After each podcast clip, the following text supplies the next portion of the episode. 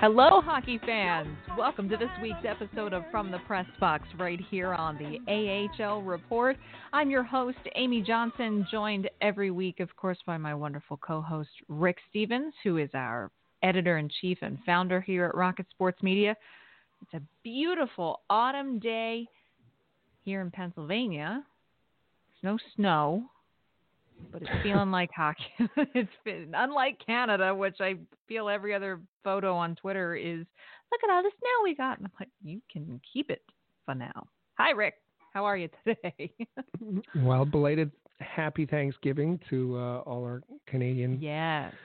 uh, listeners and, and Columbus Day down south. And, and indeed, there has been uh, snow and a lot of it. I think they closed down Manitoba on the weekend, uh, at least – good uh, parts of the Trans Canada Highway, um, Winnipeg, 35 centimeters. Uh, the rest of Manitoba, some parts, Carberry got 75 uh, centimeters. Uh, so um, yeah, winter's here. I don't I don't know what you got down there, but winter is here. Uh, it's a lovely 66 degrees Fahrenheit and sunny and just a no humidity and great. It's wonderful. Uh-huh. It's not you hockey weather. Keep, you can keep the snow for right now. You know. I thought like I thought it was like again is isn't it like anti-Canadian to shut anything down when it snows? Like don't you just kind of power well, through normally, it? normally that's the case. You just um, you know, put on the studded tires, the chains, and you power through. But they have those things uh, especially in the rural areas called school buses and uh, where they don't like those to be on the road in. Well, that's um, true. You know, when it's six feet drifts, so. Okay. I guess with the six feet foot drifts, we'll let you slide. It's going to be a good show today. Um, we are going to, of course, talk about how the Laval Rocket and the Lehigh Valley Phantoms have fared over their second weekend of the AHL season. Um, there are some wins and some losses to talk about, but we'll tell you who got the W's and who got the L's in just a moment. Uh, in addition, we're we're going to talk. Um, I feel like this is a recurring topic, but we're going to talk a bit about prospects, young prospects, rookies, uh, how you handle them both at the NHL level and the AHL level, um, and and what that delicate dance is like. Um, not only helping them to develop their game, but handle the emotional side of hockey as well. Uh, so we're gonna we're gonna talk a little bit about that uh, both in terms of the Montreal organizations and the Philadelphia organizations, because we've got some great uh, audio coming up in, in the first segment from uh, Coach Scott Gordon from the Lehigh Valley Phantoms, as well as uh, some of the top prospects for the Flyers, like Joel Farabee, Phil Myers. Um, and, and guys like that. Uh, in the second segment, we're going to go around the AHL and talk about the player of the week. We're also going to mention uh, the class of 2020 for the AHL Hall of Fame, which has been announced this week. Uh, we're going to talk a bit about uh, just uh, an interesting uh, bit of content about league demographics uh, before we also talk about standings and rankings already yes well we're two weeks into the season and who's taking an early lead who's who's standing up to get noticed. We're to talk a little bit about that before we go or beyond the AHL in segment three and, and do a little bit of NCAA talk. Uh, there's one particular Habs prospect who is uh, lighting up the NCAA stat sheets. Uh, in his first weekend. So, we're going to talk a bit about that before we let you know what kind of coverage you can expect this week from the Rocket Sports team. It's going to be a good one. It's going to Excited be a good to get going. Yeah, absolutely. Um, so, oh, and I guess, okay, first, before we do that though, I have to say congratulations to my uh-huh. co host. Because his football team and my football team played against each other on Sunday. And the last time that the Eagles set foot in Minnesota, in the Vikings Stadium. Well, they won the Super Bowl. So I'm going to keep that as my consolation prize for the trouncing that they got from the Vikings on Sunday when they looked like absolute poo. to put it nicely. Congratulations to your Vikes. They played a good game. And who knew Mr. Cousins could throw the ball downfield? Um, Apparently, nobody. touchdown passes to Stefon Diggs, and and uh, yeah, the mm. Philly secondary wasn't looking that good. Well, they're in. I think we've got like six string guys from the third practice squad p- playing in the secondary right now. So the only the only guy who looks good in uh, the Philly secondary is Sendejo, and uh, that's because he's a former Viking. Do we really want to get into the former Vikings, former Eagles playing who's who have graced the field, both coaching or playing or no, no, no no Cunninghams, no Childresses, no none of that. No, okay. I'm quite happy with, with Sunday's with results. your win. So we'll just focus on that. okay. Well, um, and last I checked, oh, I should look at the the most current current statistics here. Um, give me just a moment because All Habs Fantasy Hockey. In case you don't know, the goal for this year is for Joseph Whalen's Farnham Flyers to go down in flames. Flames. Um, yeah. Yeah, absolutely. And um, oh, it just so happens that Joseph Whalen and I play in the same division, uh, and I'm in first place in that division, followed by the Farnham Flyers. So, a successful first full week and a half of All Habs fantasy hockey. Nice. Ha. All right, well, let's get to it here. Uh, we're talking about the Laval Rocket and the Lehigh Valley Phantoms. So, if you are a Flyers and Phantoms fan, don't go anywhere. Just grab a beverage because we've got some great audio from coach and from some players that you don't want to miss. Uh, just going to take a peek in at the Laval Rocket first uh, and and see how their weekend went. Rick, as you know from last week, we talked about the fact that the the Laval Rocket opened their season at home uh, with with a two game back to back against the Cleveland Monsters, which they lost both of. Uh, Joel Bouchard was very vocal about how unimpressed he was with his squad. They had all week to kind of work on it, and then they headed out on their first road trip of the season. And uh, on that road trip, they played two teams that in franchise history they had not played before. Um, these are two new teams on the Laval schedule this year, crossing over into the Western Conference, uh, and that would be the Milwaukee Admirals. They played on Saturday night, and then Monday afternoon played the Rockford Ice Hogs. Um, so winless going into into the game on Saturday night in Milwaukee and came out of the building still winless, having dropped that one four to two, uh, including. Um, let's see, yeah, uh, Milwaukee just kind of poured it on uh, at the end of that game. They did drop that one four to two, even though uh, it's like deja vu all over again. Laval outshot Milwaukee.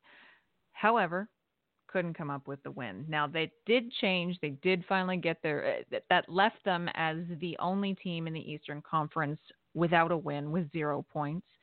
Um, to their advantage, going into Rockford uh, yesterday to play the Ice Hogs, the Ice Hogs were also one of only two teams left in the Western Conference who had not won a game. So one of those two teams was walking out of there with their first win of the season. It did happen to be uh, Laval. Uh, to their credit, r- granted, they were playing a, a relatively weak looking team, even though Kirby Dach is down on a conditioning stint. Uh, that uh, recent first round uh, draftee uh, for Chicago. Um, so there were some elements there. I mean, you've got Christopher Christopher Stieg is playing for for the Rockford Rockford Ice Hogs, if you can believe that. Um, but they didn't look great, and Laval took full advantage of that. I, to their credit, they played probably the most complete 60 minutes I've seen them play uh, yet this year, and probably for a good portion of last year too. Um, they they they showed up for all three periods. Um, so Rick, it was a little bit of a highs and lows. An 0 and 3 start for the season wasn't exactly beautiful. Haven't done that. Uh, haven't done that before, but they did finally get a win. Yep, the the the worst start in in um, in Laval Rocket history, and um, and the win uh, against Rockford uh, moves them way up into let's see 29th place in the AHL. oh, um, okay.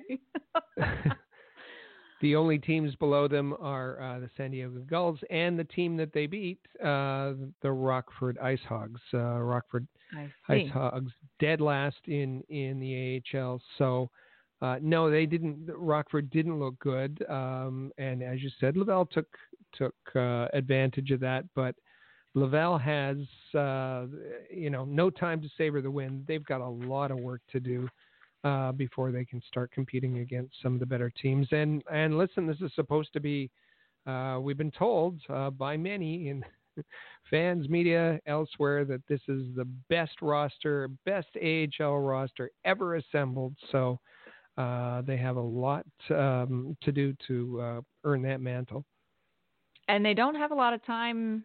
Uh, even if they wanted to to sit and celebrate, they don't have a lot of time to do that. They played in Rockford yesterday afternoon, flew back to Quebec yesterday, uh, and they have three more games this week. They play uh, at home. Uh, granted, they're all at home. However, they do play Wednesday night, Friday night, and Saturday night. Um, so and they're playing the Providence Bruins and the Hershey Bears. So not exactly um, as as simple as a game as they played against Rockford. Their Providence has looked very good. Uh, Lehigh Valley Phantoms fans listening will know that uh, the Providence Bruins shut out the Lehigh Valley Phantoms uh, for their home opener. Um, so, particularly depending on what goaltender they have in, in the net for Wednesday and Friday night, you can guarantee that Max Lagacé is going to be one of the Bruins goaltenders either Wednesday or Friday, and he has been pretty exceptional. Um, so, so Laval does definitely have to uh, not take their foot off the gas and, and continue to do the things that they did right yesterday. What were those things? First of all, they stayed out of the penalty box.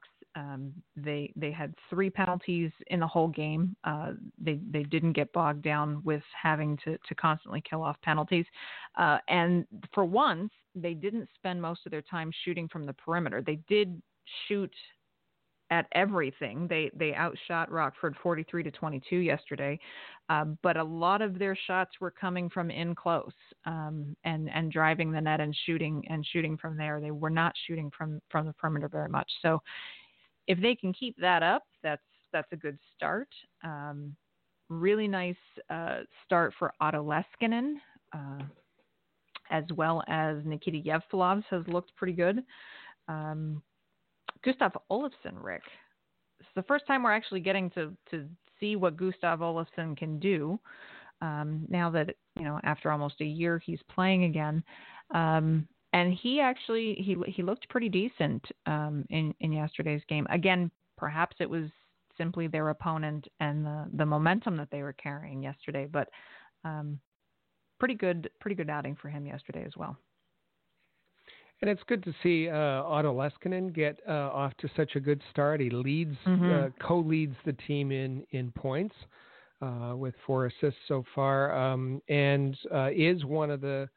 Uh, he's in the top five in terms of rookies in the the AHL. So um, it, it, it it he he looked good in the preseason. He he looked good in the rookie tournament. Um, but there was that question mark how quickly he could adapt to the North American ice, and and uh, he's such a smart player that uh, he mm-hmm. seems to be adapting quite quickly, and and um, um, so a great start for um, Otto Leskinen. Um, just looking here, yeah, he's uh, fourth in terms of uh, rookie uh, points. Uh, you also see Mikey Anderson, um, whom we covered um, uh, in the Frozen Four last year, UMD uh, yeah. grad, uh, who's now, um, well, he was drafted by the Kings. Uh, he's number two on the uh, on the list in terms of points. He's off to a great start uh, for for rookies um, with respect to Lehigh Valley Phantoms. German Rubtsov is also on the list in terms of rookie leaders. So there's there's three players to watch there um, and uh, oh, one from the Phantoms, one from um, uh, the Laval Rocket, and and then uh, a grad from uh, uh, the NCAA. That's great, and we're actually going to talk a bit uh, more about German Rubtsov in just a few minutes. We have some great audio from Scott Gordon on on how he has been impressed with Rubtsov's play so far this season. Um, one one player that Montreal fans are certainly keeping their eye on in Laval is Ryan Poehling, uh, and maybe it's come to some some folks' surprise that Poehling seems to have been struggling a bit in the first few games. Of course, that can also be attested to to how poorly the team overall has been playing. But Saturday night in Milwaukee saw him uh, on a line with uh, Phil Varone and Riley Barber. Uh, I, am guessing uh, Coach Joel Bouchard was thinking, okay, put him with some some veteran presence, and and that didn't seem to do much of anything.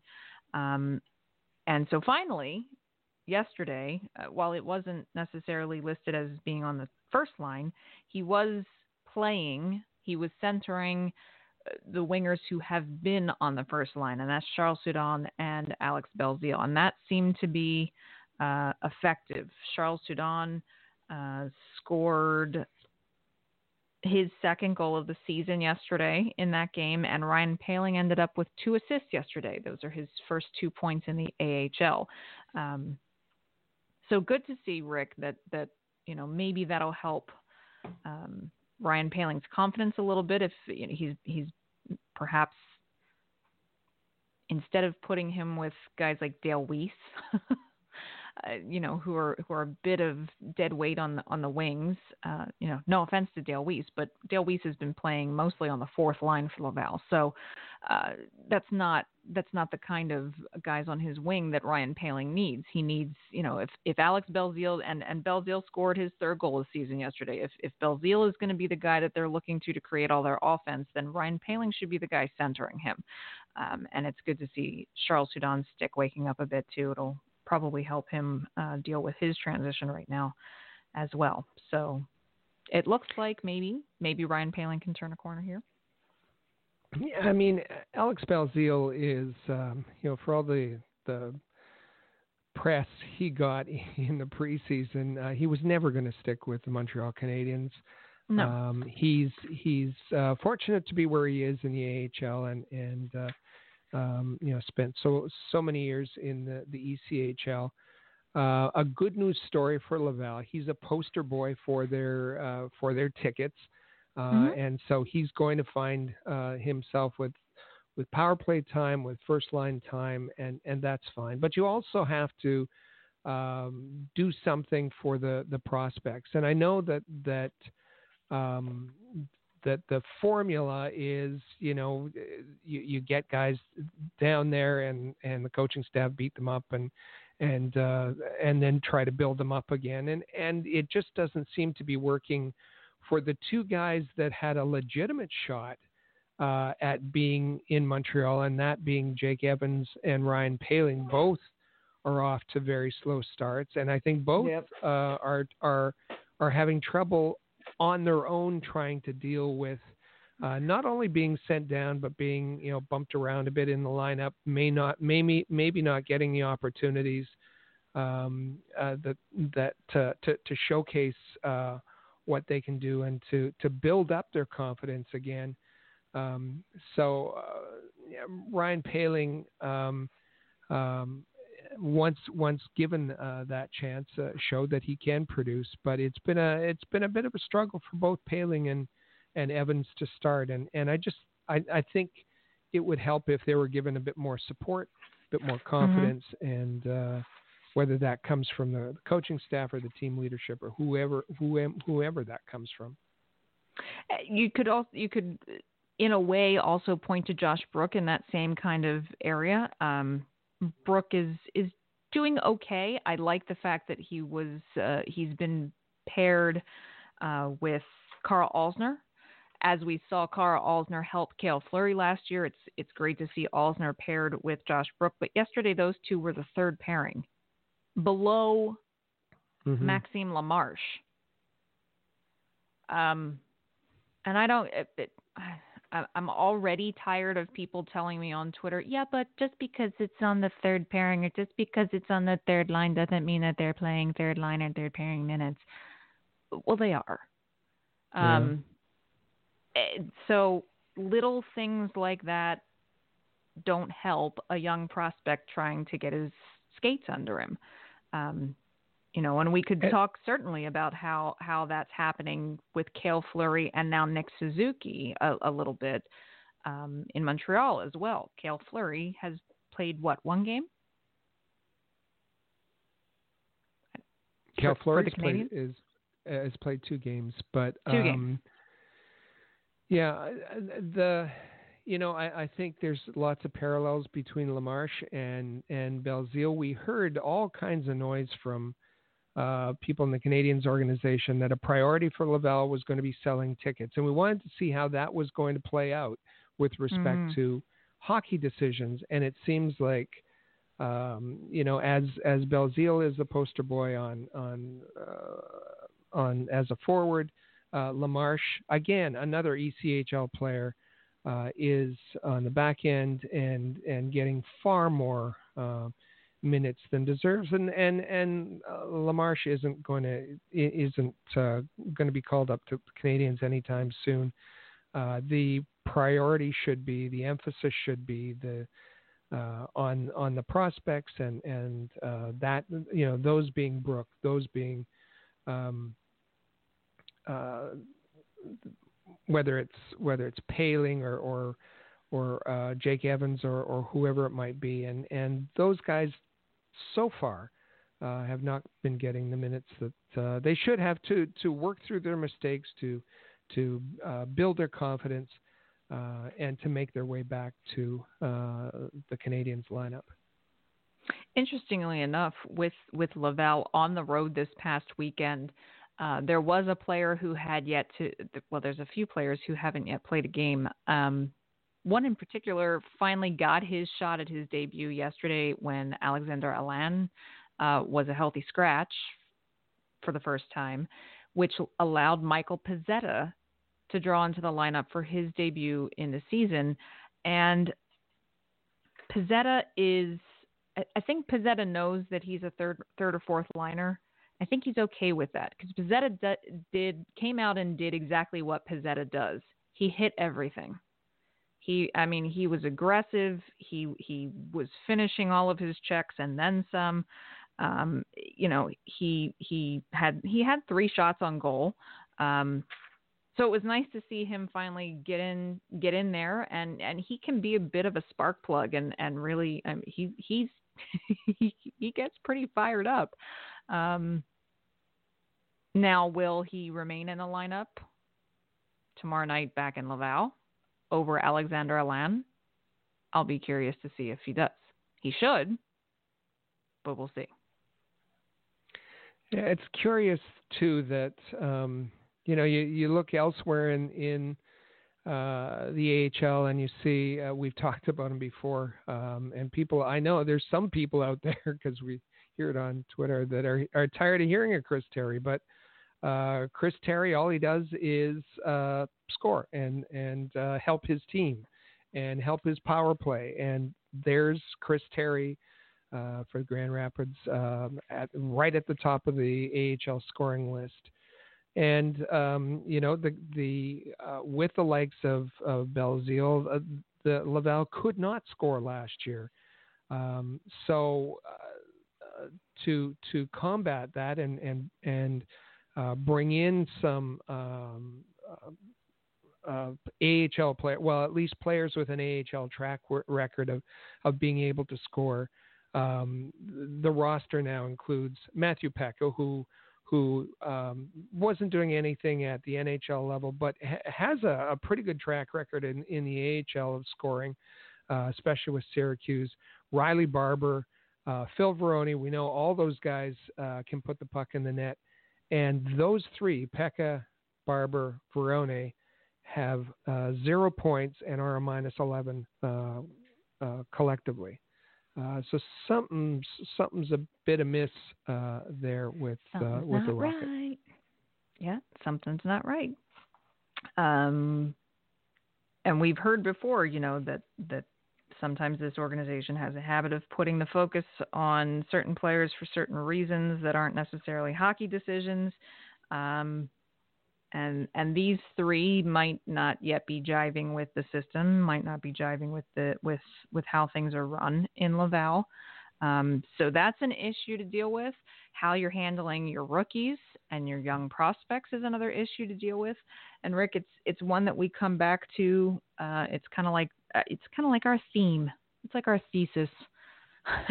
we keep coming back to this concept of, uh, you know, taking care of more holistic as in terms of not just the product on the ice but the whole player when it comes to to rookies and young prospects um, and helping them handle things on and off the ice both at the NHL level and the AHL level um, and it's it's not like this is unique to Montreal. Every team has to go through this. Every team has an NHL, uh, you know, roster limit. So every team, every NHL team has has young guys or or or even older guys that they have to cut and send down, and it's a process that everyone has to go through. And Philadelphia is looking at the same thing. Everybody expected Joel Farabee to make the team. Um, he didn't make the team out of training camp. Instead, Connor Bunnaman and Carsen Twarynski did. Um, so Joel Farabee gets sent down. Phil Philippe Myers fully. Ex- I mean, he played a, a decent amount in in the NHL last season. I think he expected to play in the NHL again this year. He got cut.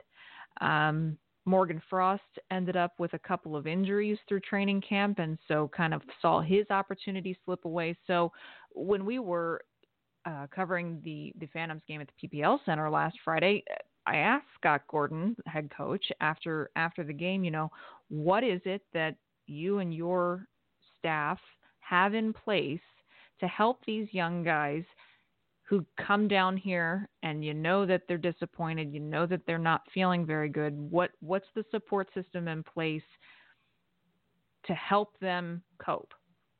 And the answer he gave, I'm going to let this play a little bit, Rick, because we we really thought uh, it was an insightful answer. It's an interesting look into how uh, the Phantoms and and the the Philadelphia organization handles this, and it's it's one that we can also then compare to how things are happening in, in Montreal with and Laval as well. So let's just listen to Scott Gordon talking about uh, how how this all rolls out. And in in true Scott Gordon fashion, he of course starts things out a little lightly when asked about you know how they've how they can help make it a little easier for the prospects when they come back down to the AHL. Well, this year we we changed the uh, the owners redid the the uh, players lounge, and uh, got a new couch. So we put a bit the old couch in our office. So they're in a lot better shape now when they come and see us. Um, you know, we have uh, we've had some some good veterans here, but um, this is a unique group. Uh, Nate Prosser, uh, Andy Andreoff, and uh, Cal. Um, they're their demeanor and how they carry themselves amongst the group is um, just a great extension to the coaching staff. So, you know, obviously Phil and, and Joel are two different circumstances. Phil has a disappointment of playing there last year um, and not, you know, probably not having the camp that he needed to stay there.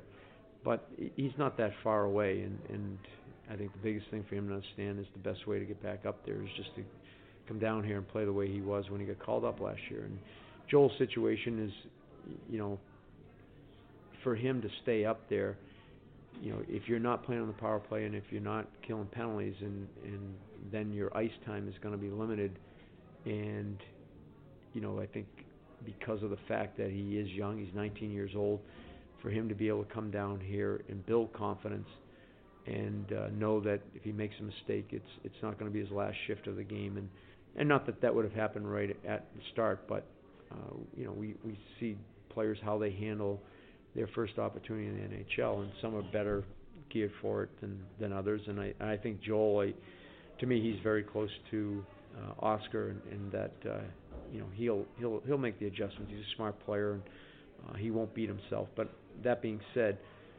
you know he's so much better off being able to play a regular shift and get used to playing against men. And you know what he is now physically is going to change in the next two years as he starts to develop uh, off the ice in the in the uh, weight room and all that. So. Um, no, there there isn't a player that doesn't uh, benefit from from playing down here. And as much as he wants to be up there, uh, the process um, it, it doesn't have to happen yesterday. It's just worry about today, and you'll take care of tomorrow. There isn't a player who doesn't benefit from playing down here, and being able to play and know that if you make a mistake, it's not going to be your last shift of the game. And just all I hear is Cale Fleury in my head um, really, really interesting and insightful and and and intelligent response there from Scott Gordon, Rick. Yeah, I I liked it a lot, and um, what what interests me is um, making sure that he chose uh, really good leaders, players who are true leaders um, uh, for his team. Um, and in in in the case of the Phantoms, all of these guys came from the outside. Uh, mm-hmm. They were well established leaders elsewhere, whether it be um, Cal O'Reilly or, or Andreoff or, or Nate Prosser, uh, well known uh, character guys, leadership guys. And even in their first year, um, uh, Gordon thought it was important to make them the leaders of this roster and uh, that he left it up to those leaders. He selected really good people, uh, and he left it up to those guys to help um, with the transition, whether it be uh, new guys to the roster who were just arriving, who are graduating from um, from uh, junior hockey, uh, uh, Matthew Strome, uh, or or whether it, it was somebody who's having to deal with the disappointment maybe having the expectation that they were going to be on the Flyers, but having to deal with that disappointment of coming back down. And and it was a fascinating answer, and and letting the players uh, manage that. And and I think it's a good approach, and it it, it you know it it make there's a there's um, it's not just picking guys who um, you know, are, are going to take the ceremonial face off. It's not just guys uh, that um, are given a consolation prize. Um, Dale Weise and and and Xavier Ouellet when when uh, it doesn't work out for them at the uh, AHL at the NHL level. Um, so it it's it's a really inter- it was a really interesting answer and and uh, even when talking to the players, you can see how uh, that approach is is helping them um, become part of this team again, even if it's not you know what they had hoped for uh, when the season began.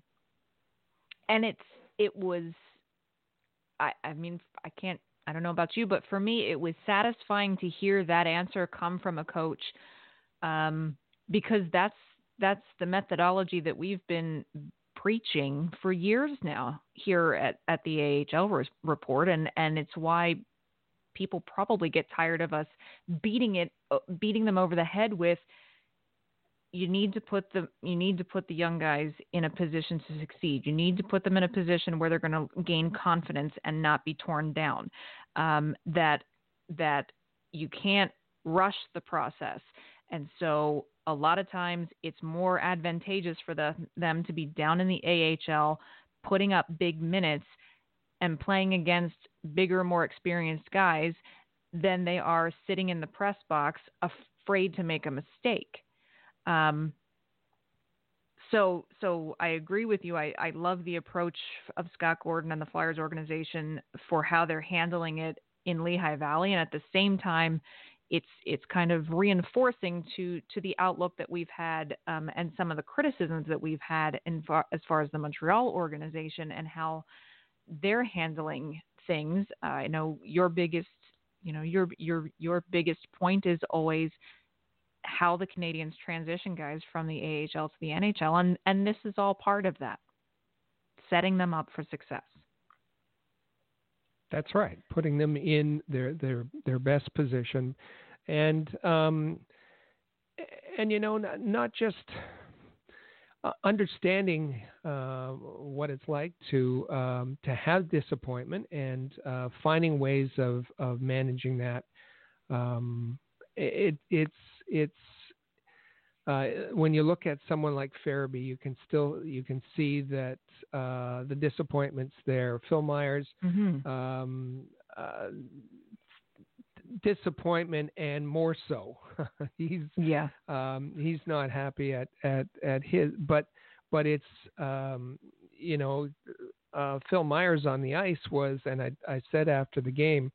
Um, it's interesting to see his leadership coming. He's still a young guy, uh, mm-hmm. but he was um, he was directing traffic um, with uh, when he was on the ice with Bigras and some of the younger guys, and and uh, you can see how he's he's redirecting and and um, and and knows that he has to um, excel at this level before. He, and and I, I I think he might know that he didn't have a a, a great camp too, and and uh, that he has to get back on his skates and and and uh, and and and be the player that he can be because uh, his his uh, goal is definitely to to be um, uh, back on the Flyers in in short order and and as he should be, and I think I think that he's going to get there pretty quickly.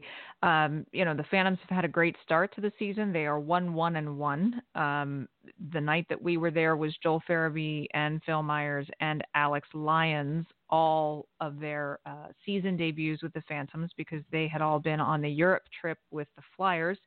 Um, Joel Farabee, first game, first pro goal uh, and it was a nice one. it, it, was it was a nice one.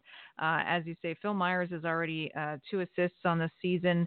Uh, Farabee would go on and score his second goal uh, the following night, um, which was a nice uh, top shelf one timer, the feed from Kyle Criscuolo. Um, but you're right; they're they are still they are still processing the pain of getting cut late, and we talked to both of them after that game.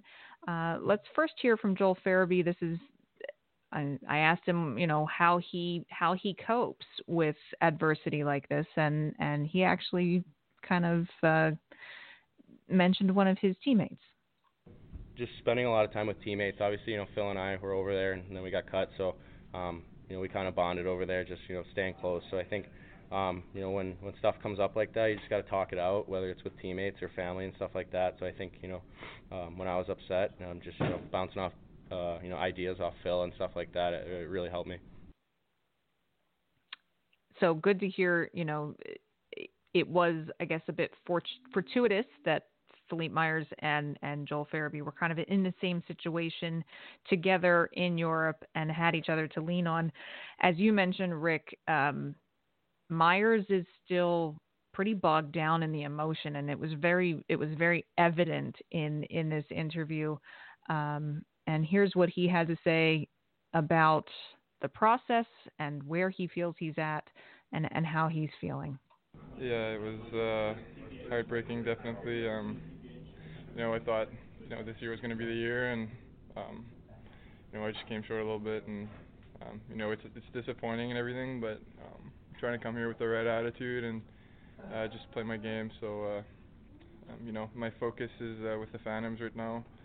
Um, I'm just gonna put all my energy into here and now, and you know, just try to get better and keep it simple out there. You can you can hear him saying the right things and and knowing that he needs to be positive. But man, was it that was it was a tough interview to watch. Yeah, he's. Uh, and I think part of the, the disappointment is disappointment in himself, knowing that he could have been better. Um, mm-hmm. Knowing that he's he's capable of, of being better, and uh, and just for whatever reason things didn't go his way in uh, in the training camp to be able to show and and you know you know it's a new coaching staff uh, so uh, he had to prove himself all over again and uh, it didn't right. quite go his way Absolutely. Now, one guy who has been, uh, you know, German Rubtsov looked fantastic for the Flyers in the preseason, but he was a cut. Uh, did did come down to the AHL, and he is actually currently leading the Phantoms in points with three assists in three games played. Uh, even though they got shut out in that home opener, uh, I know that I mentioned last week that he looked fantastic in that home opener, uh, really putting his skills on display. Um, and Rick, you, you've mentioned uh, how much you've liked German Rubtsov as well. Uh, and Scott Gordon was asked uh, after after the game what how he feels German Rubtsov has looked so far, and sounds like um, Coach Gordon is also pretty high on this guy. Yeah, he's uh, he. You know, I thought he was one of our better players uh, the other night. Uh, he had six shots. Many of them were, were pretty good chances. Uh, smart player. Um, it was good to see him win face-offs tonight. That's you know an area we'd like to see him get better in you know, kill penalties and, and power play. So he's a real versatile player and uh, plays the right way. You know, there's no cheating in his game, and um, you know, a lot of a lot of good things from him. Some pretty glowing compliments from the coach. Uh, and and uh, he's dead on, and it, it's it's kind of what, what I saw. I I liked um, if if you put uh, Rubtsov beside Farabee, and Farabee's is uh, obviously he's he's just uh, really hungry to uh, to get mm. to the hmm. NHL, and he had that you know extended stay uh, going over to Europe, and um, you can see Farabee's mindset is um, I got to put up a lot of points uh, to get back there, and um, whereas uh, Gordon says, uh, with respect to Rubtsov, there's no cheat in his game. There's lots of cheat in Farabee's game. He parks himself at the blue line and waits, and he Sorry, didn't Joel. see, uh, you know, um, Alex Lyon uh, didn't spend a lot of time uh, no. within uh, a sight of Alex Lyon all of Friday night. Um, and the other part, you, you know, uh, um, he said uh, that he's versatile, and and you almost – can infer from that that um, you know you can play him in different points in the lineup. Uh, he'll mm-hmm. be defensively responsible. That is Rubtsov. Uh, he's smart. Uh, he plays the right way. He he's responsible uh, in all areas of the ice. Um, and uh, Chuck Fletcher was there on Friday night, uh, getting a look at at um, at his his AHL team, and and um, um, we didn't talk to him, and uh, he wasn't available for the media. But my guess is uh, that he would have been uh, a little happier with uh, a Rubtsov game than uh, than a Farabee game. I can uh, I can see why you might think that. Um, as you say, I agree. You know, Farabee is trying to be the the playmaker, the highlight reel goal, and and he got one. He got a highlight reel goal. It was it was oh, his goal was gorgeous. Yeah, but, it was absolutely stunning, and it was it's you know the NHL uh, dot com um, uh, account on Twitter picked it up, and and yeah. um, it was it it it was spectacular. Um, but it was the um, rest of the play. right, right.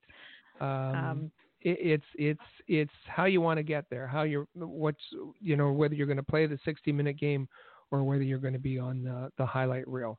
Um, and there's two different approaches going on uh, right now in the phantoms lineup. That's true. Now you mentioned alex lyon and that uh, joel farabee probably didn't see much of his goaltender that night because he wasn't uh, too deep in his own zone very often. But I do want to, before we head to break, uh, I do want to just mention Alex Lyon quickly. You know, we talk a lot about goaltenders on this program, um, whether it's you know the the the Kinkaid, Lindgren, McNiven, Primeau, logjam, and whatnot um, in Montreal. But for Philadelphia, goaltending is always an issue. Uh, Carter Hart now solidly uh, playing for the Philadelphia Flyers. Seems to be well on the on the way to being the goaltender that they've been looking for. But Rick, we've you know we've covered Alex Lyon now for a little while, um, and and that crease is his uh, in in Lehigh Valley. JF Berube is is for all intents and purposes the backup, um, and we've been impressed with with how Alex Lyon thinks the game. We've been impressed with how he um, handles media interviews. Uh, he's very well spoken. Uh, he went to Yale, so he's we we know we know he's got some smarts as well. Um, I should mention that the night that we were there, Friday night, um, he was um, announced as now the leader for goaltenders in the Lehigh Valley Phantoms history for the most games played for a goaltender. Um, and when asked about that after the game, he said that he feels really lucky, and that was his word, quote unquote, that he feels lucky to have landed uh, here in the Lehigh Valley, um, and was was really, I think, kind of humbled to to find out that he's now the goaltender who's played the most games for the Phantoms. Um, but the one thing that uh, I asked him in that interview was, you know, he, Alex Lyon went to Europe, yes, but he had already been sent down to the Phantoms. He had already been cut from training camp. The only reason he went to Europe was because they ne- needed to take a third goaltender as an emergency backup in case something happened to Carter or to Brian Elliott. So he's over there knowing that he's not technically part of the Flyers, that he's he's playing in the AHL but while he's over there, he's missing his AHL home opener because of the overlap. And then has to come home and okay, now I'm not playing with the Flyers anymore. Now I'm taking my so so I asked, you know, what what was that like? Was that distracting? Was it hard to stay focused on the task at hand? And and as usual, Rick, uh, Alex Lyon gave us a, a, pretty good response. It, it was it was difficult. Um, I didn't get many reps in practice when I was there, and uh, obvi- I mean Carter and Brian needed their reps, and that's just how it goes in the goalie world. So I totally get it, and um, it was just a it was just a good challenge, and I just thought I you know I was going to challenge myself and made sure I put work in every day as much as I could. Um, so when I came back, uh, I'd be sharp. It felt good to come back. Felt very good to come back. Feels good to play a game and kind of get that callus back on my body. I know you like this response. I really did. I loved it. Um, and uh, if you're looking for a, um, a, comparable, in my mind, uh, it's Charlie Lindgren. Uh, they're very mm-hmm. similar. They're both very smart. Um, they're both very calm. They're both very well spoken. Uh, they're both well grounded. Um, and they manage their emotions and they they approach challenges in a similar way. And I was I really liked the way uh, Alex Lyon said, um, yeah, he could have griped and complained that that uh, uh, he was the third goalie and and and Carter Hart and and and uh, Brian Elliott got all the time. And you know what could I do? Well, he took it as as a challenge uh, that I have to get ready because I know I'm going to be playing a lot when I get back to Lehigh Valley. So um, I'm not going to get a lot of reps in practice, but I got to find a way to be ready. And that was his his personal challenge, and uh, really like that approach. Um, and and his whole mindset around that. Uh, he's he's smart. He's a calm guy. He's he um, knows what's expected of him, and uh, um, looked good in in um, in his first outing of of the year. He did. He did, and so uh, we're wishing him many uh, many more games now that he is is the uh, team leader for goaltending starts, um, and uh, sure it's going to be a, a good season ahead for him. What we're going to do right now is take a quick break, and when we come back, we're going to go around the AHL. We've got some things to talk about. The Player of the Week, a new Hall of Fame class has been announced. We're going to get into that and much more. So don't go anywhere. When we come back, we've got more for you right here on From the Press Box. For all the latest news, interviews, analysis, and commentary about the Laval Rocket, Lehigh Valley Phantoms, and every other team in the American Hockey League, as well as information on prospects, junior hockey, and international hockey, head over to AHL.report, the home of the AHL Report. Follow along on Twitter at the AHL Report for live game updates, ringside photography, game recaps, and articles containing exclusive audio and video of your favorite players. That's the AHL Report, proud partner of Rocket Sports Media. AHL.report. From the Press Box is proud to be a partner of Rocket Sports Media, digital media publishers of sports and entertainment websites. Their mission is to build a worldwide network of sports fans who are informed, engaged, entertained, and connected. Learn more about RSM, its team, and its portfolio of brands at rocketsportsmedia.com. Welcome back to From the Press Box, right here on the AHL Report. I'm your host, Amy Johnson, joined by my co host, Rick Stephens. And don't forget to find us on Twitter at the AHL Report. Uh, Flyers and, and Phantoms fans, you'll also want to follow along at the Flyers Report.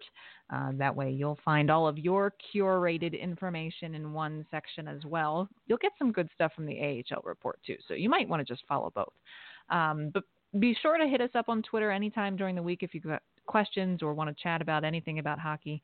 Uh, we're always there to talk about that kind of stuff. And Rick, with uh, the AHL continuing into their, well, we're kind of getting into the, the third week of the season already, but it's the second CCM AHL Player of the Week. Uh, and this week it's Travis Boyd with the Hershey Bears. So uh, for Lehigh Valley Phantoms fans, uh, it's going to be a name that's that will be familiar to you this week. Um, he made his season debut on Saturday night um, and went back to back three point games over the weekend, scored four goals and got two assists uh, over the weekend. And so, wow, that has put him tied for the AHL lead in both goals and points in uh, this very young season. So, congratulations to Travis Boyd. Congratulations. And um, you know, it's it's interesting, Rick. You know, I I know Travis Boyd. In fact, I think I think that he was put on waivers and didn't and didn't get claimed. I think, um, and it's it's interesting. You know, this is his fifth year pro. Um, he was a sixth round pick for Washington back in 2011, and so you know it's there's all of these kinds of demographics, and I know you talked a little bit about this with Joseph Whalen on the Canadiens connection um, on Saturday. You really got into uh, some statistics uh, regarding, you know, where guys come from to make up these, uh, particularly NHL teams, and and their age and and size and when you kind of put everything under the microscope together all at once, you get some interesting analysis if you know how to read the numbers right. Well, um, on the Canadiens connection, we we focused on an article that uh, was put out um, by the Athletic that that was all about demographics uh, in the NHL and and average age and nationality and and uh, heights and weights and all kinds of things. Uh, to a lesser extent, the the folks at Elite Prospects have uh, done some number crunching and and uh, with respect to the AHL. And um, the first thing they tell us that there are 817 players uh, in the um, AHL, and of course we know that rosters are a bit bigger uh, in the AHL than uh, without roster limits than they are in the NHL. and that um, of those 817 players, 47.4% are Canadian, uh, making Don Cherry happy. Uh, that's a full 5% um, higher than uh, the NHL, where 42% uh, are Canadian. Uh, but that 15 countries are represented. Uh, players from 15 different countries are represented in the AHL. Um, if you're looking at uh, youngest, oldest, I know that was certainly a, a hmm. concern of uh, Joel Bouchard last year of who was who is the youngest. um, the youngest uh, roster uh, at this point at 20 at, at, an average of 22 and a half years of, of age, San Jose Barracuda. Um, and the oldest right now, the oldest, uh, or let's say the most experienced, the oldest roster uh, is in Rochester, the Rochester Americans. Uh, and Amerks defenseman Nathan Paetsch, uh, at 36 years old, is the uh, oldest player. Um, the one more piece of information and it relates to draft picks, and I found this particularly interesting. Um, the uh, NHL draft class of 2017. Uh, so we would assume that there was uh, 31 players taken. Of those 31 players, 17 are playing in the AHL. Um, wow. 17 first round draft picks are on AHL rosters, which I found remarkable. Um, the highest pick being uh, Owen Tippett uh, from the uh, 10th overall, taken by Florida, playing for Springfield. Oh, yeah. And not only are 17 of the 31 uh, uh, players of the 2017 class playing, of the 2018 class, 11 first rounders are currently wow. on AHL rosters. So uh, that's a lot of talent from those two years. Um, 28 first round uh, p- uh, picks uh, from the 17, uh, nine, 2017 and 2018 Uh, NHL draft. Uh, thought it was quite interesting of uh, to to point out the talent that is sprinkled throughout the AHL. Well, for sure. I mean, it's you know, we hear all the time, oh, such and such a team is so deep. There's a lot of teams that are really deep and have a lot of talent. And if you've got that many first rounders, um, as you say, sprinkled throughout the AHL, um, no game is a gimme in the AHL. Uh, don't if if you're primarily an NHL hockey fan, don't turn your nose up at the AHL. It is a very competitive league. There are very talented players, and quite frankly, um, a lot of your NHL lineup will come through the AHL. Um, and wow, those are some pretty impressive numbers. 28 first rounders over the course of two draft years. Um, that's a lot. and a lot of a lot of depth, a lot of depth on these rosters. Um, you look at even Lehigh Valley, who um, uh, Matthew Strome last year uh, was almost an 80 point guy, 79 points uh, and he he captained the Hamilton, Hamilton Bulldogs in the OHL. Um, he's there's a, a lot of talent there, uh, and mm. as we've seen, he's been uh, on the fourth line uh, or sometimes a healthy scratch for the Phantoms. So.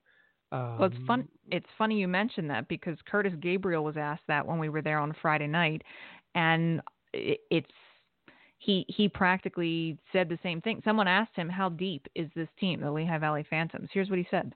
It's, it's really deep. Um, we have a lot of guys sitting out of the lineup that you know Stromer was playing first line for a week here, so he's out, and uh, Jerry Fitzgerald, uh, all these guys, Kasha, he's an unbelievable player. So it's going to be a competition every day, and that's I think what they wanted, and um, that's going to you know breed the best success for the team and for everyone individually.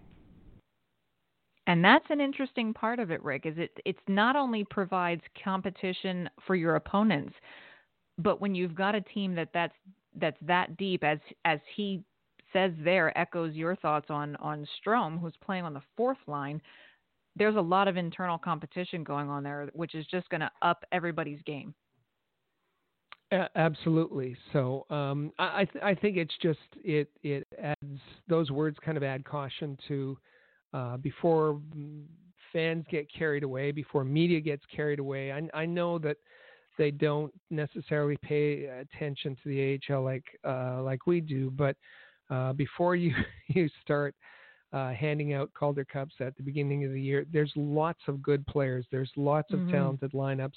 There's lots of lineups with depth. Um, so uh, it it it it it takes that kind of depth, that internal competition, and it also takes uh, a, a team chemistry and working together and and uh, puck support and all those kinds of things on the ice uh, to put together a winning lineup. And um, so uh, you know we we can't just uh, uh, award cups based on on w- the way a lineup might look on paper without comparing it to what else is going on in the league. That is very true. Um, speaking of what else is going on in the league, the AHL did announce this week their class of 2020 for the American Hockey League Hall of Fame, and I'll just quickly mention that there are four uh, gentlemen who will be inducted into the AHL Hall of Fame uh, next year, and that is uh, Robbie Ftorek, Denis Hamel, Darren Haydar, and Fred Thurier. So, uh, four names that are, well, let's see here. Um, do, do, do, do, sorry, give me one moment here. Um, you know, kind of stretched out across, uh, you know, across generations there. Um, Philadelphia fans, of course, will will know uh, Denis Hamel. Um, played uh, played a lot with the Adirondack Phantoms. Um, led that team in goals both in 2010-11 and the 2011-12 seasons. Um, and he ranks 11th overall in AHL history with 338 goals and topped the 20 goal mark in each of his last 10 seasons in the AHL. So um, some some local interest there, um, and we'll, well, get into. He's a really interesting guy, particularly for Flyers fans, um, and and probably Ottawa Senators fans as well, because Mhm. 850, 850 games in the AHL, um, 651 points. Mm-hmm. Um, So that's uh, better than three quarters of a point per game. And add to that 866 penalty minutes. Uh, so a bit of a tough Well, you customer, uh, as, as well as being able to put the puck in the net. Yeah. Uh, sounds like a know, Flyers fan. Uh, Flyers I player. was going to say he sounds like a flyer. absolutely, absolutely. Um, so we'll uh, we'll of course over the course of the season take a, a closer look at those four inductees um, as as we kind of get closer to uh, the Hall of Fame ceremony. But just wanted to make that brief announcement. Uh, and before we head to our last break of the show, uh, I just want to take a quick peek in at the standings. Yes, it's it's early enough. We can. Uh, for the Atlantic Division, which is where the Lehigh Valley Phantoms fall, uh, they are currently in sixth with three points. Uh, the Hartford Wolfpack, undefeated in the Atlantic Division. They've gone 3 and 0. They have, um, sorry, I should not, I correct myself. Three wins. They did have a shootout loss. Uh, so they have seven points in their four games played.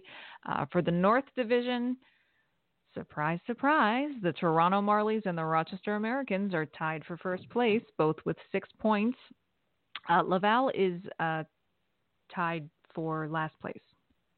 They're in last place at the moment. They're tied with Belleville for the last place in the North Division. Dun, dun, dun. Hopefully, they can improve on that a bit. Interesting uh, from from from my perspective. The Marlies, yeah, you, uh, you said they're three and zero. Um, They've given up three goals total.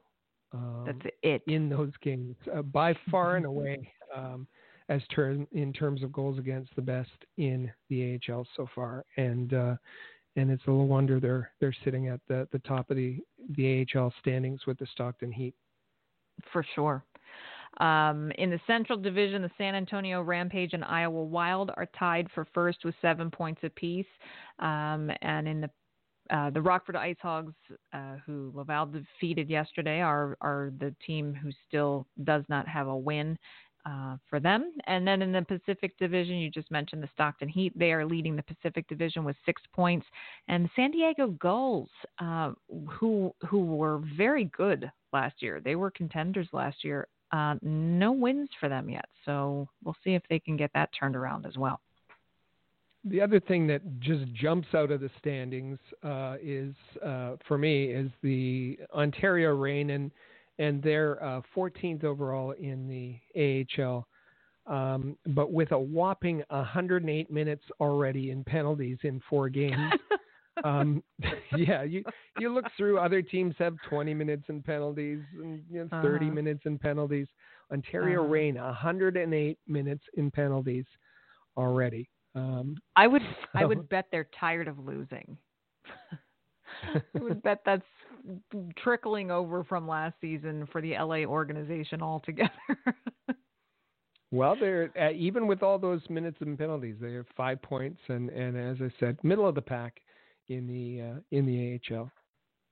Well, we will continue to uh, keep an eye on the standings. It's early, folks, but you know the points you give up now are points that could come back to bite you come the end of March, beginning of April. So we'll be sure to keep you posted on how things are going around the league.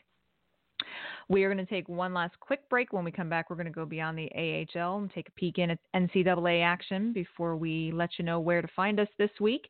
So don't go anywhere right here on From the Press Box. Be sure to follow us on social media. Find us on Twitter at the AHL Report. Check out our original game photography on Instagram at AHL Report and watch our exclusive video interviews with players, coaches, and other notable hockey names on our YouTube channel at All Habs. Just remember to turn on notifications so that you never miss a video. The AHL Report, your premier source for Laval Rocket, Lehigh Valley Phantoms, and all American Hockey League news. Welcome back to From the Press Box, right here on the AHL Report. Again, I'm your host, Amy Johnson, joined by Rick Stephens. And of course, don't forget to find us on Twitter at the AHL Report, where we bring you all the information you want on the Laval Rocket, the Lehigh Valley Phantoms, league news around the AHL, but we go beyond that too. Of course, we do some NCAA coverage, particularly for prospects of the Montreal Canadiens and the Philadelphia Flyers. And Rick, there was a guy, gosh, I can't remember his name. I think he got drafted this year. He's, I don't know, he's making a little bit of noise in the NCAA. Is that ringing any bells to you? Well, Cole Caufield um, uh, began his his uh, collegiate career um, with uh, two games this weekend. Uh, and uh, I'd have to say that he didn't disappoint on on uh, Friday. Uh, two goals um, in a losing effort, uh, two power play goals, almost carbon copies, one timers, uh, carbon copies of each other. Um, two goals against Boston College Friday night. As I said, they lost that game. Then they went into Merrimack on Saturday, and Cole Caufield also got uh, uh, two goals, picked up an assist as well. So four goals, five points. Um, that game in in Merrimack was uh, um, it, it, was a blowout. It was uh, 11 to five uh, was the final score.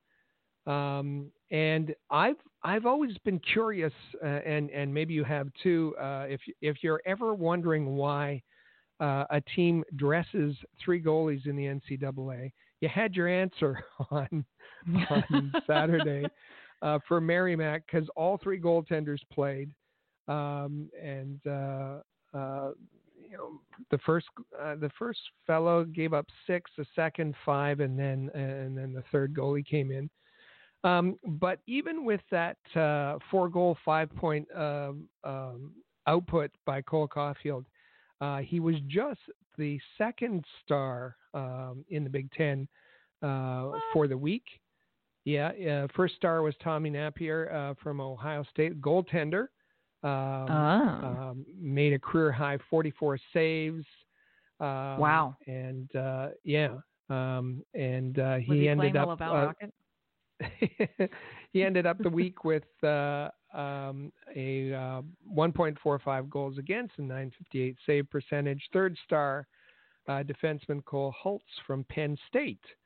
Um, nice. And it was the first hat trick by a defenseman in Penn State's program history. Wow. Um, yeah. That's not uh, easy. And and the first Big Ten defenseman to score a hat trick in in uh, more than three years. So uh, those oh. are the the Big Ten uh, three stars of the week with uh, uh, Cole Caufield um, earning um, his, the second star honors uh, in a pretty good debut um, for Wisconsin. Fabulous. Well, we will, uh, of course, be keeping a, a close eye on uh, the prospects in their NCAA seasons. Uh, we'll have some NCAA coverage coming up for you soon as well. Um, we'll keep that kind of in your back pocket. Um, but of course, this week, Rick, uh, we've got plenty of hockey coverage to bring our uh, listeners and followers. Uh, kicking things off, of course, tomorrow night, Laval returns home uh, to host their first of a of a back to back against the Providence Bruins. Uh, they will be at home again on Friday night against the Providence Bruins, and of course, then they welcome the Hershey Bears on Saturday night a rare Saturday night game for Laval. They usually play in the afternoon.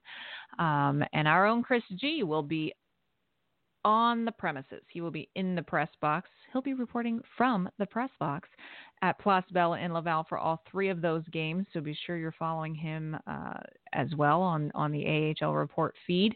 Um, and as far as the Phantoms go, uh, we will have a little bit of coverage for, for their game on Friday night. They're home again. They don't go on their first road trip until next week. Um, they'll be hosting the Binghamton Devils on Friday night, who we just talked about last week. Joe Morrow has joined the Binghamton Devils. So uh, the Phantoms will be hosting them on Saturday night. And then they'll be hosting those Springfield Thunderbirds on uh, Saturday night. So we'll have some coverage of that for you as well course, uh, so be sure you're following along at the AHL report and at the Flyers report for all of that kind of coverage.